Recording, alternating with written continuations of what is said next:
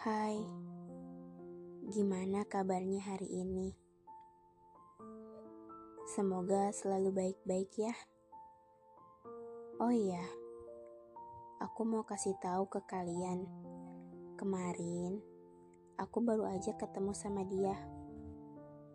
Iya, dia yang udah nemenin hari-hari aku sebelumnya. Tepat lima tahun yang lalu, dia hadir di kehidupanku. Bahkan, ia tak segan-segan untuk menyapaku. Entah mengapa, hari-hariku menjadi indah setelah keberadaannya.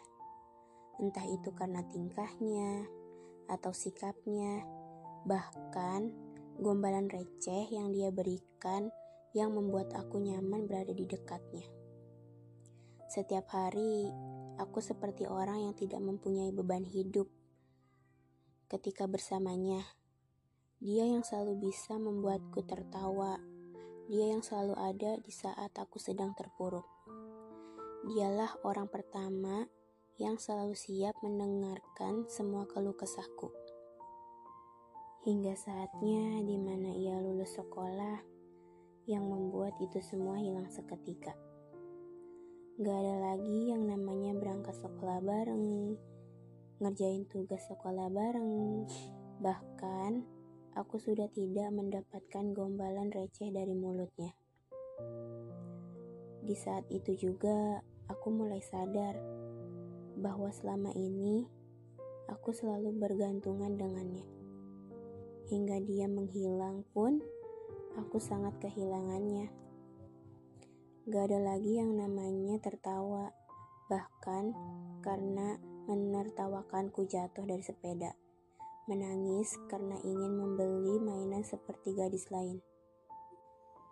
Semua kembali pada semula, di mana aku hanya menghindarkan diri dari keramaian dan mengurung diri sendirian.